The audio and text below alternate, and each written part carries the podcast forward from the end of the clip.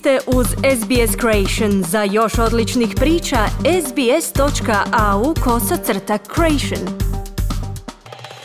Savezni ministar energetike uvjeren je da Australci mogu izbjeći nestanke struje unatoč energetskoj krizi. Savezna vlada će organizaciju Ujedinjenih naroda podnijeti prijedlog ambicioznijih ciljeva u vezi ublažavanja klimatskih promjena a članovi australske nogometne reprezentacije vratili su se uz veliku dobrodošlicu navijača u zračnoj luci Sydney.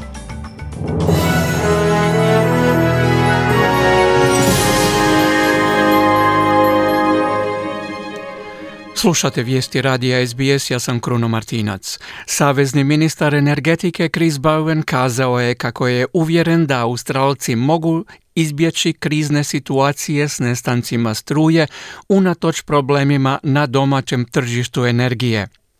Australski operator tržišta energije sada do daljnjeg uspostavlja kontrolu cijena električne energije za svaku državu.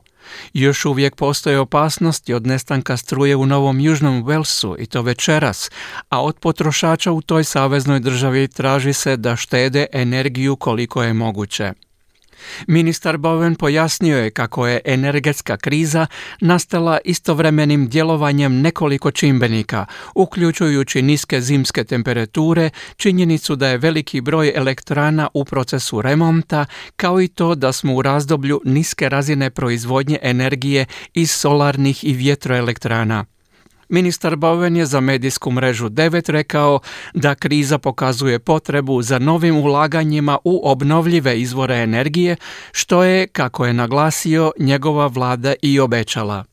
At its heart, this is a problem caused by coal-fired power station uh, closures and outages, which were some of them expected maintenance, some of which U svojoj srži ovo je problem prouzročen zatvaranjem elektrana na ugljen. Neke od njih su isključene zbog radova na održavanju.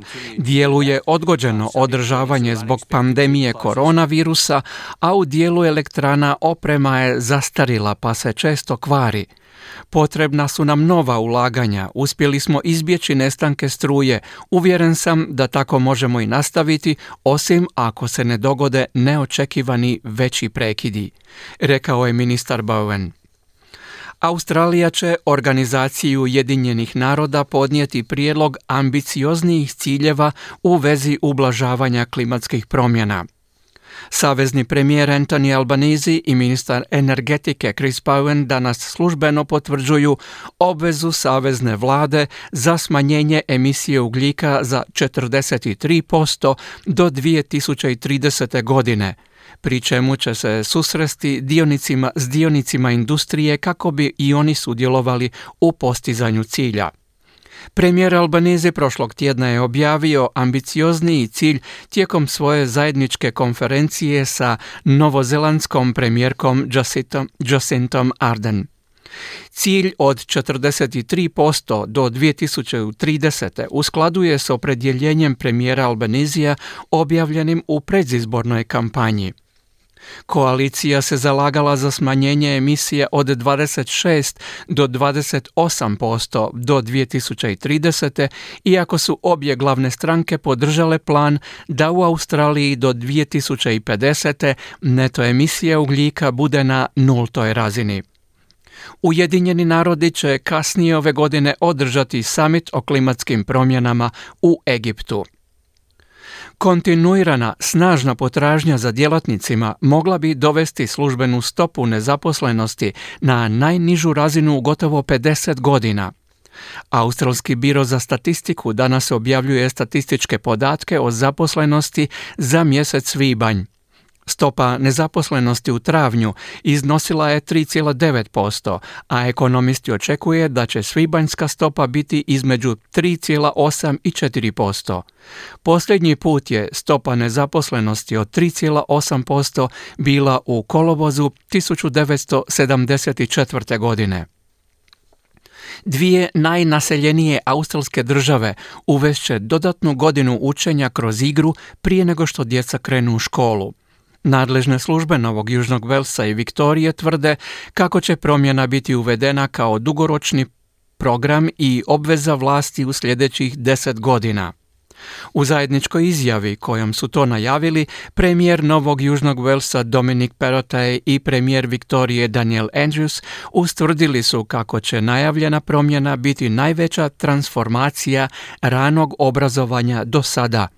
Dodali su i kako će to biti dobro za karijere roditelja, posebno žena – Medijska mreža 7 izvijestila je kako će program biti uveden u obrazovni sustav u Viktoriji do 2025. a u Novom Južnom Velsu do 2030. No pohađanje planiranog programa neće biti obvezno. Ministrica za rano obrazovanje vlade Novog Južnog Velsa Sara Mitchell pojasnila je za mrežu 7 da će pohađanje programskih sadržaja biti besplatno. It's really just about expanding what we offer now to five days a week, but also making it free of charge for families. Radi se zapravo o proširenju onoga što sada nudimo pet dana u tjednu, ali i o tome da bude besplatno za obitelji ove djece. I to će promijeniti način rada i pomoći našoj djeci da krenu u školu s boljim osnovama. O djelovanju vlade na vanjsko-političkoj sceni ministar obrane Richard Miles boravio u Japanu kako bi vodio razgovore sa svojim japanskim kolegom u Tokiju. Richard Miles i japanski ministar obrane Nobuo Kishi dogovorili su pojačati obrambenu suradnju u dvije zemlje te provoditi zajedničke vojne vježbe u regiji. U međuvremenu ministrica vanjskih poslova Penny Wong sutra u petak putuje na Solomonove otoke kako bi se sastala s premijerom ove države Manasehom Sogavareom. Očekuje se da će glavna tema sastanka biti pitanje sklapanja sigurnosnog pakta Solomonskih otoka s Kinom. Ministrici Wong to će biti treće putovanje u Pacifičku regiju od kada je preuzela dužnost ministrice vanjskih poslova. Slušate vijesti radija SBS i svijeta. U Briselu je počeo dvodnevni sastanak ministara obrane zemalja članica NATO-a. Na sastanku se razgovara o važnosti jačanja partnerstva u NATO-u, ali i o isporuci teškog i dalekometnog oružja Ukrajini. Na dnevnom redu su također i zahtjevi Švedske i Finske za pridruživanje Sjevernoatlantskom savezu. Turska kao članica NATO-a tvrdi da zahtjev Švedske za pridruživanje NATO-a trenutno ne ispunjava njezine standarde. Svaka članica NATO-a naime mora odobriti ulazak nove zemlje u NATO, a Turska je iznijela niz prigovora, uključujući prigovor potpori Švedske kurdskim militantima, kao i prethodnu odluku o obustavljanju izvoza oružja u Tursku. Turski ministar vanjskih poslova Mevlut Čavošeglu kazao je da Švedska mora odgovoriti na zahtjeve njegove zemlje. NATO'dan da aynı şekilde ortak bir e, uzlaşı belgesi geldi. Primili smo zajednički dokument od NATO-a, također smo primili dokument od savjetnika švedskog premijera. Rekli smo NATO-u da ti dokumenti ne ispunjavaju naša očekivanja. Kazali smo glavnom tajniku NATO-a da postoji baza za pregovore, ali u skladu s dokumentom koji smo im poslali kazao je turski ministar vanjskih poslova Čavušeglu. Američka središnja banka pojačala je svoje napore u obuzdavanju visoke inflacije podizanjem svoje kamatne stope za 0,75 bodova, što je najveće povećanje u gotovo tri desetljeća. Očekuje se i veće povećanje kamatne stope, što povećava rizik od nove recesije. Američka središnja banka pokušava i pooštriti uvjete kreditiranja i usporiti gospodarski rast kako bi bio usklađen s inflacijom koja je dosegnula razinu od 8,6%, što je najviši rast u protekla četiri desetljeća. Stanje je pogoršano ruskim ratom protiv Ukrajine i učincima invazije na cijenu energije. Jerome Powell iz Središnje banke kazao je da sada je najvažnije smanjiti inflaciju. We at the Fed understand the hardship that high inflation is causing. We're strongly committed to bringing inflation back down Mi u Središnjoj banci razumijemo poteškoće koje uzrokuje visoka inflacija.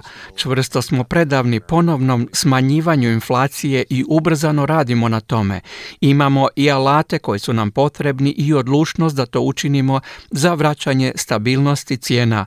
Bitno je smanjiti inflaciju ako želimo postići dugotrajnije razdoblje stabilnih uvjeta na tržištu.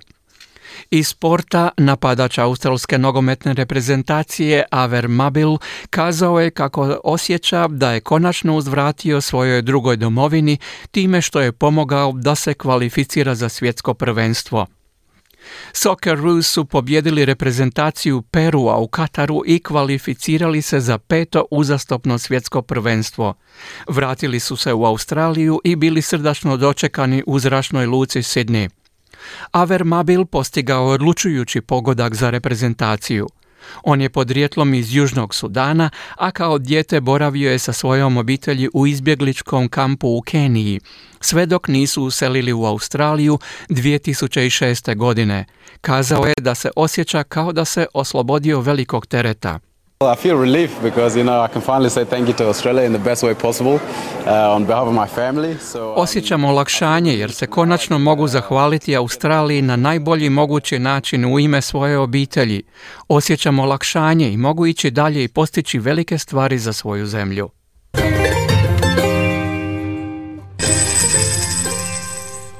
Danas australski dolar vrijedi 0,7 američkih dolara, 0,67 eura, 0,57 britanskih funti te 5 hrvatskih kuna.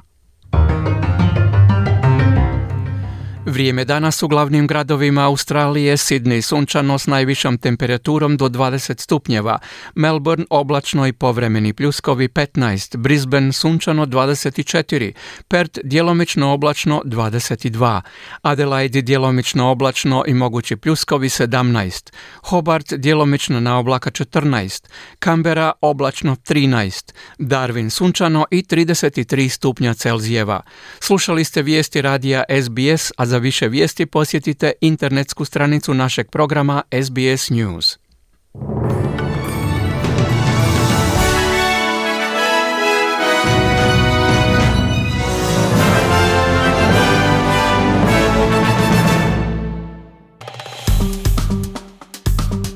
Kliknite like, podijelite, pratite SBS Creation na Facebooku.